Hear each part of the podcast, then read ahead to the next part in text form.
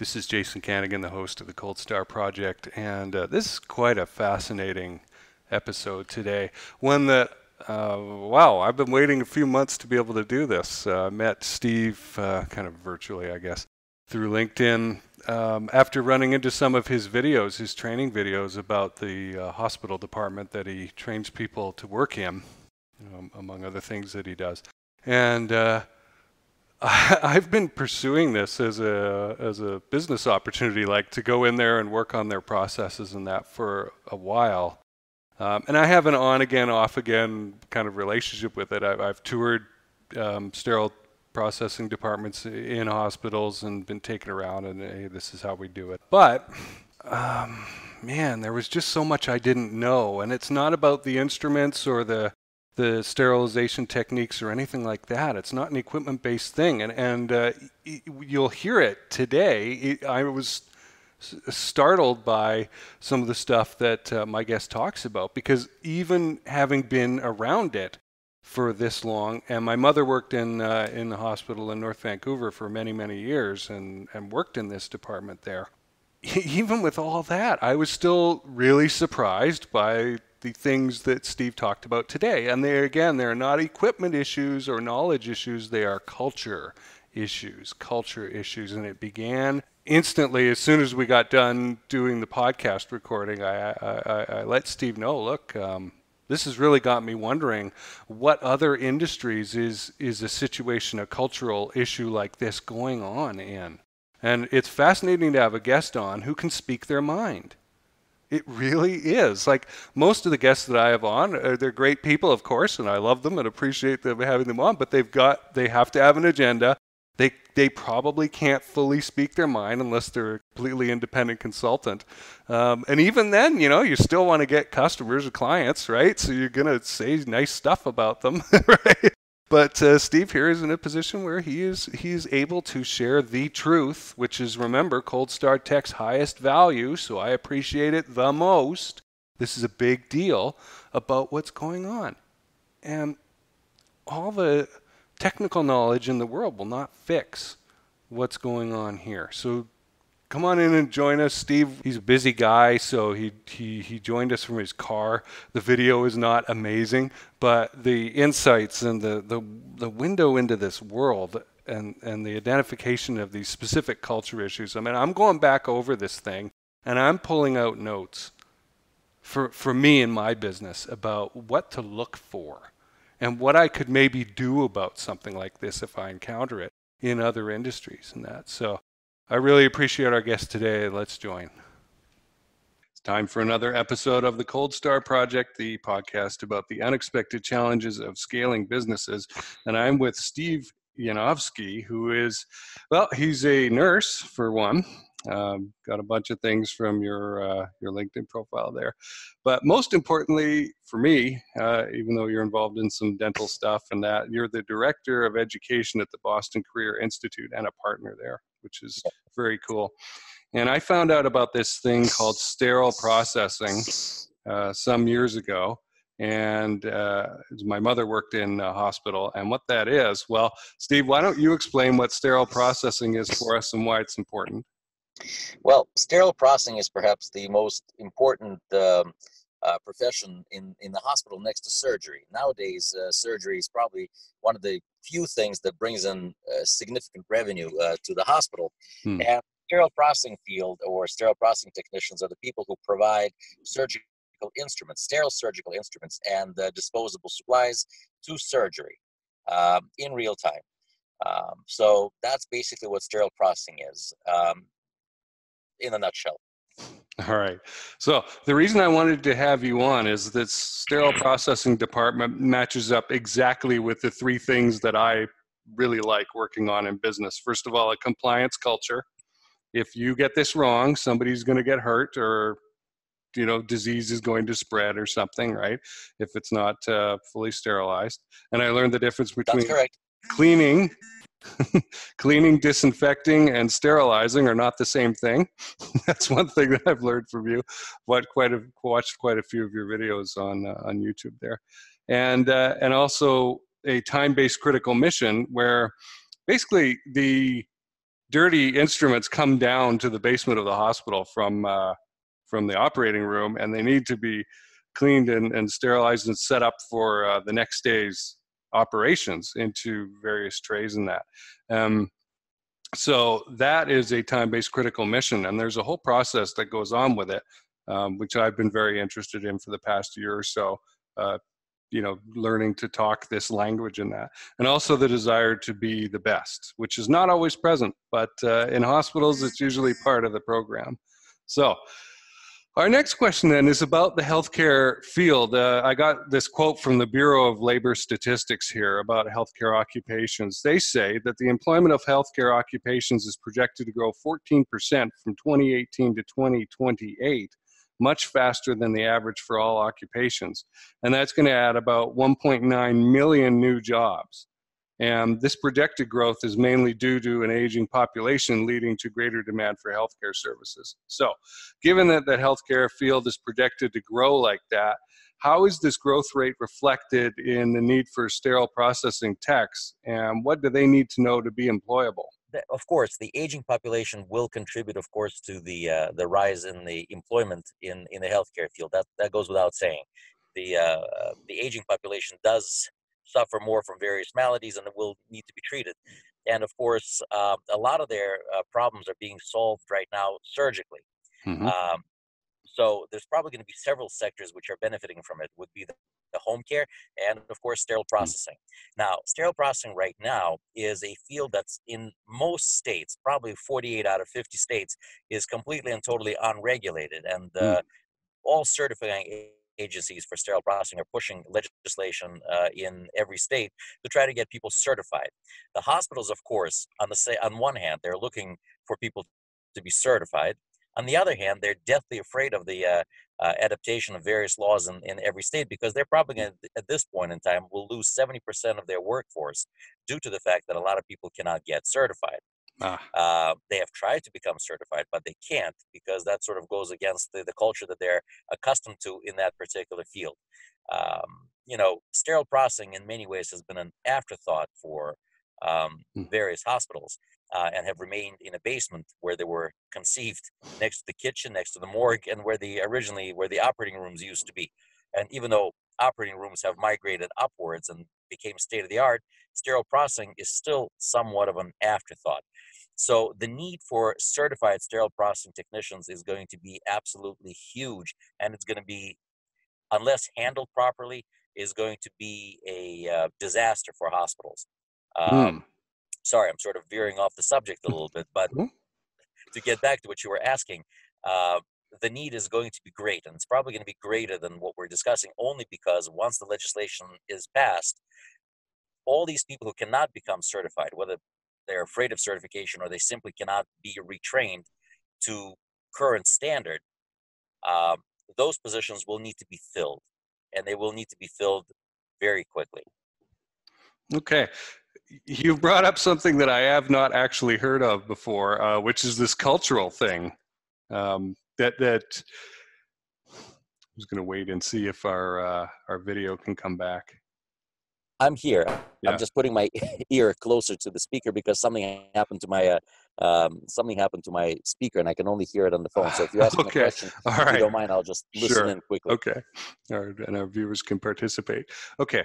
So this culture thing that you just mentioned, that is something new to me that I haven't run into before. And that, that's very interesting. So there, there is a desire not to have certification um, because they're afraid that they'll lose the workforce that they have. And yet, Hmm. your organization does certify techs, and I know that uh, in in the town that I've been in the last nine years, they require certification as well.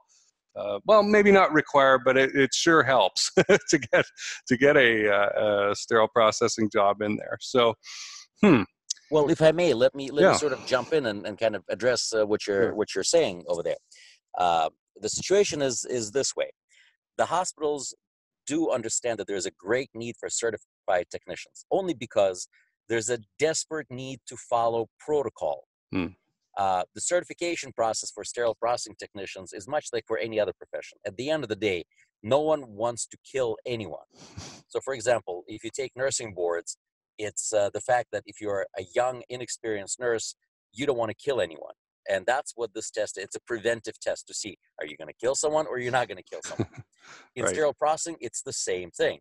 It's what you said in the beginning, it's the culture of compliance that's being inserted into the field without any compliance. Hmm. Okay. uh, I, I don't even know how else to put it. So, you know, all of a sudden they're asking people about, um, uh, you know, what does OSHA say about the personal protective equipment? Or how far should a shelf be away from an outside wall? Hmm. Why is it that you cannot put a, a, a- a storage bin underneath a pipe? Why can't you, uh, uh, you know, put in um, uh, shelving units next to a sprinkler head?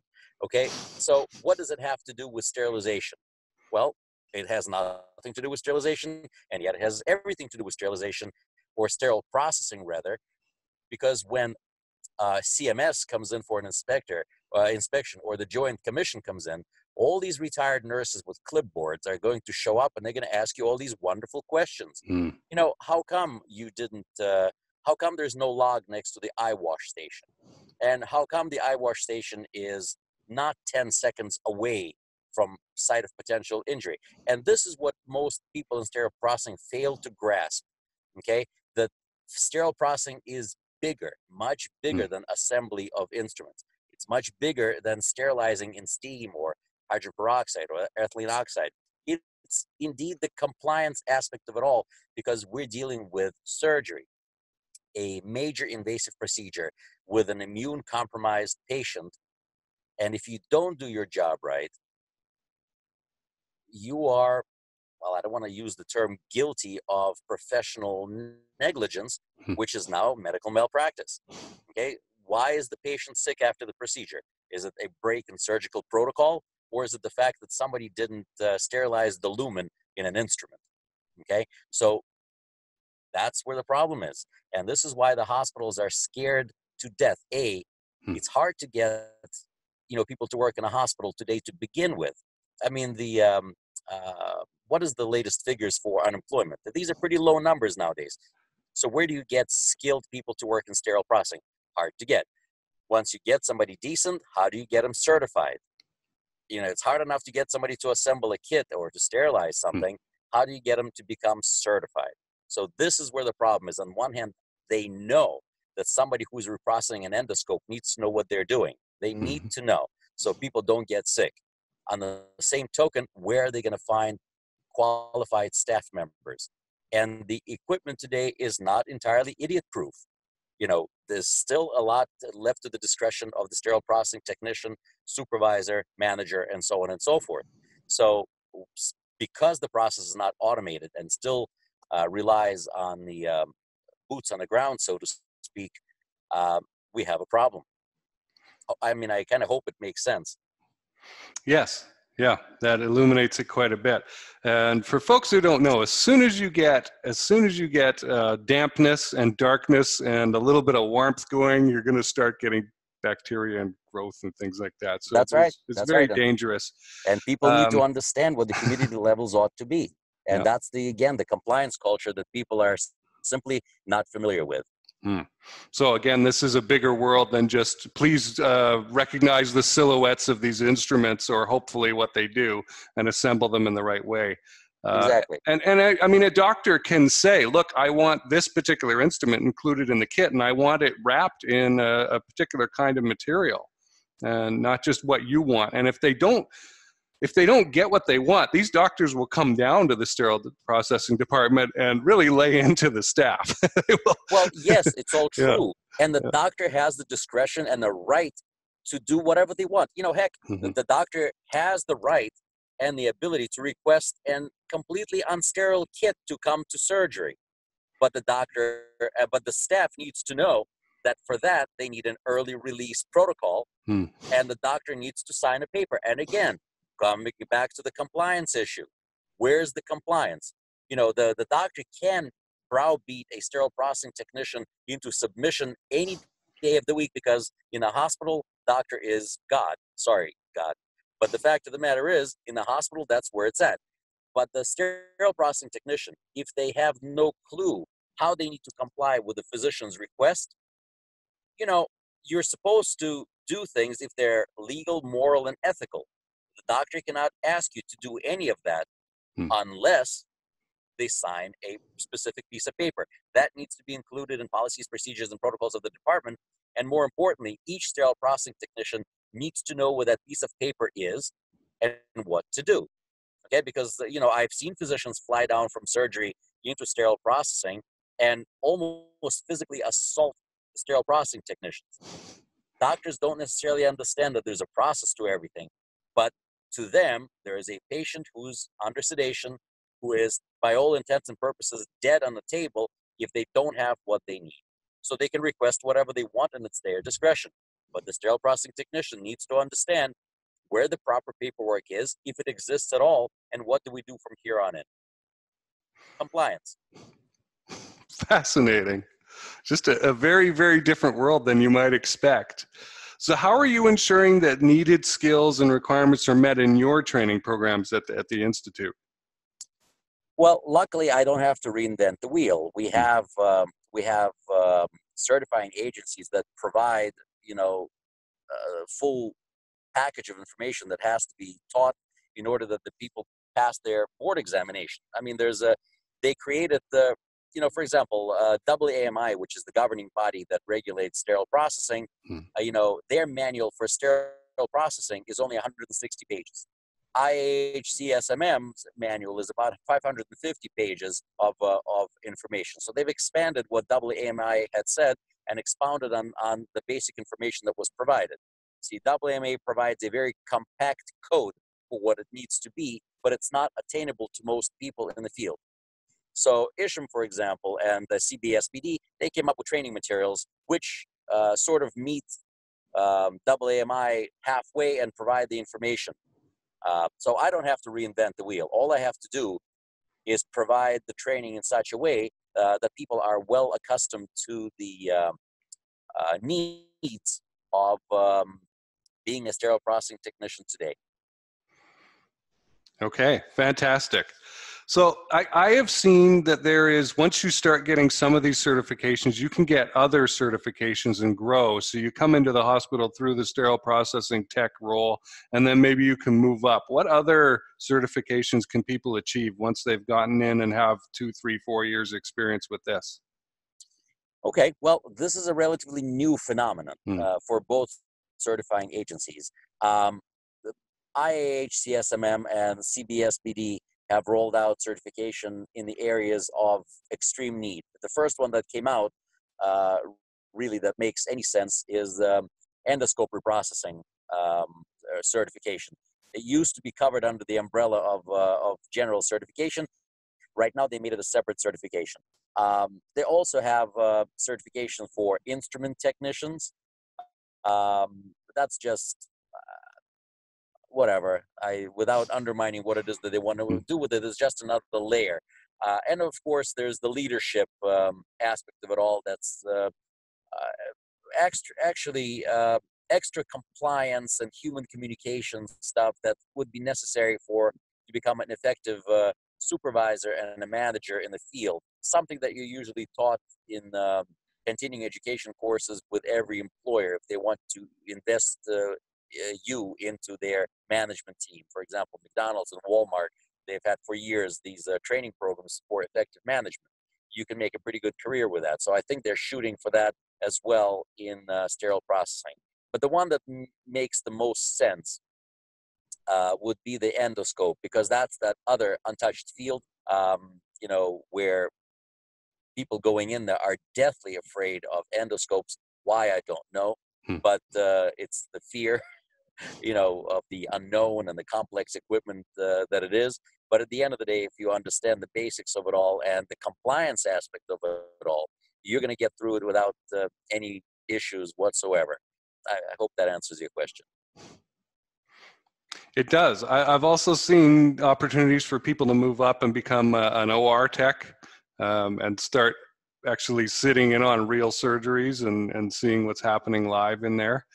Uh, now, given what you've said about the different levels of training and whatnot, uh, what kind of issues are there in growing a sterile processing team where you've got skill sets at different levels, maybe, uh, brought into one organization and then you want to add on more and that? How do you keep them all um, at the same level of, of skill or raise them up as you go?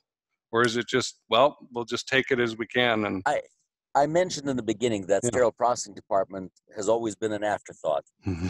uh, on the same token managers uh, of the sterile processing departments and the directors of perioperative services are only now beginning to wake up to the fact that a clinical educator in these departments is a key role. Okay. Uh, and not only is it a clinical educator that who is an educator uh, from some other field, it needs to be a clinical educator in the field of sterile processing, its own educator. Um, usually, what they do is they stuff an OR nurse into sterile processing department mm-hmm. with that nurse's uh, warped view of sterile processing, mm. and those folks can't connect with the uh, uh, the down in the trench uh, mentality in the sterile processing department.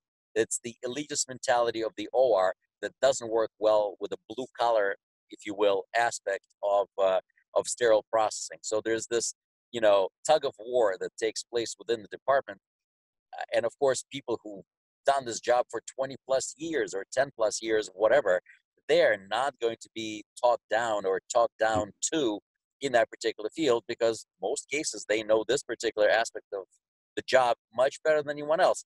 But the compliance aspect of it, of it all, not the actual work, but the actual why we do the work and why we do certain things the way we do them, that part is missing. And those folks have a chronic, if you will, inferiority complex that's very, very mm. difficult to overcome that has been my biggest challenge in people uh, who have been in departments for a while. It's I can take a person who has no knowledge of anything and train them to pass the board exam in two to three weeks.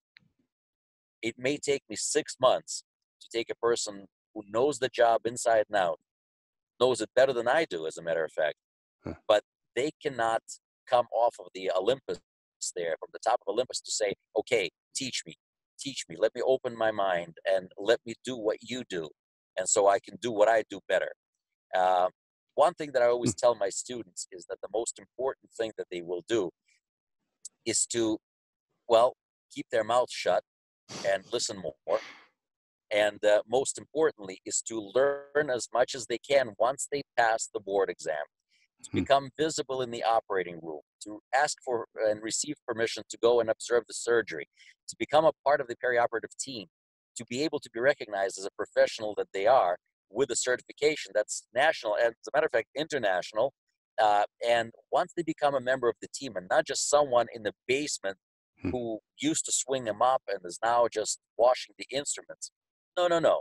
It's to develop the culture of professionalism which only comes with belonging to a professional organization, having licensure, and having, you know, direct relationship to the patient. You know, the Food and Drug Administration classifies um, classifies sterile processing equipment as class two medical device. Okay, why do they do that? Because there is a risk of or possibility of a risk of injury to the patient mm. if the equipment malfunctions. Now, if the FDA classifies equipment, how should we classify a person who operates the equipment and does that? So there is that there is a direct connection to from a sterile processing technician to the actual patient care. And that part is missing in the culture of sterile processing. Just because people work in the basement somewhere and they run the equipment and they deal with a piece of instrument, they need to feel that there's a long arm of the sterile processing technician that stretches from the basement directly to the operating room table. Okay, and sterile processing field is an excellent field. There are so many ways you can uh, expand your knowledge and be useful in the hospital. People don't even understand how far a, a person like that can go. We are now standing on a precipice uh, where sterile processing can take off probably to the same level as uh, nursing. Nurses used to be, you know, the bottom of the food mm. chain.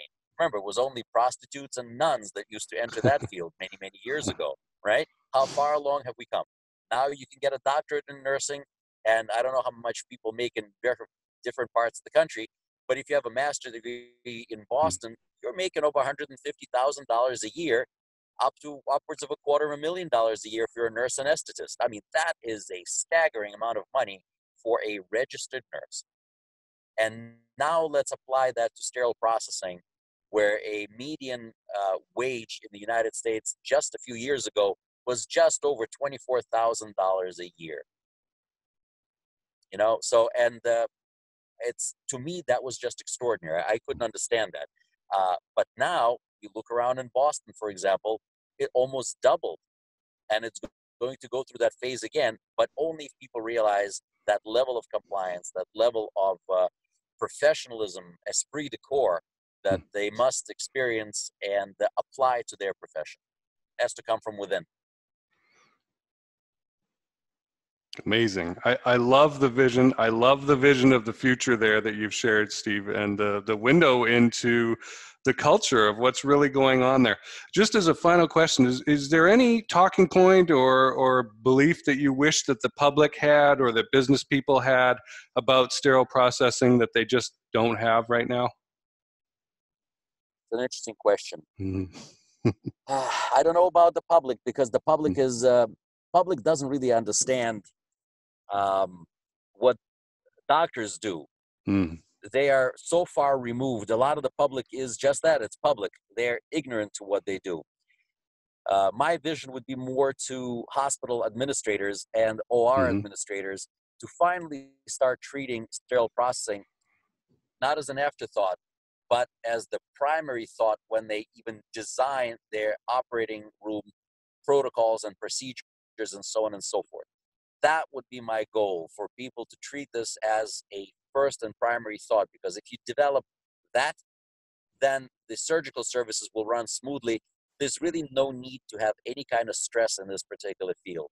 If everything is planned out properly, if they just take a lesson from UPS, where hmm. nothing goes wrong, everything is tracked, everything is scanned, you know, in real time where your package is, and so on. And then everybody gets their stuff on time and not an issue. Well, that's the story here me share with you a quick story that I I, uh, I won't mention who. Uh, I was being interviewed for a position of a manager in the department, and uh, I was being interviewed at the time by a uh, director of. Um, he was a medical director uh, of uh, surgery. He was the chief of surgery, and he goes on and on and on. Says, "Hey, Steve, you know, you're gonna you have a, your work cut out for you. All these people are idiots working in the department. You know, they do awful work you know, just and he was so down on sterile processing technicians. And I I really didn't need the job, so I could say whatever I wanted. It was just one of those things that I did.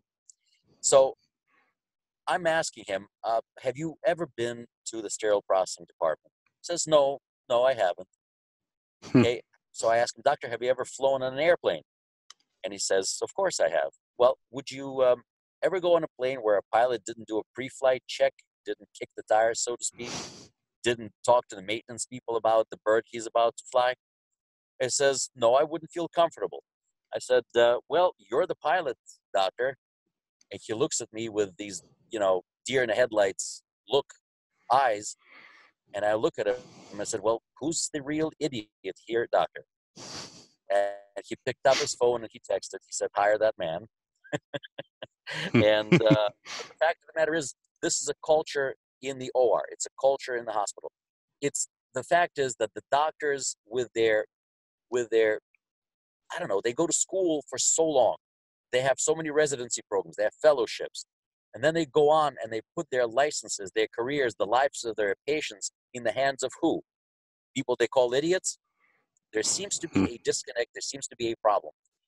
People need to be brought up to a level of a healthcare professional and people need to be compensated properly for their service and people need to be held to a higher standard and only then are we going to uh, accomplish great results in sterile processing and you know where people feel like a part of the team and uh, lifesavers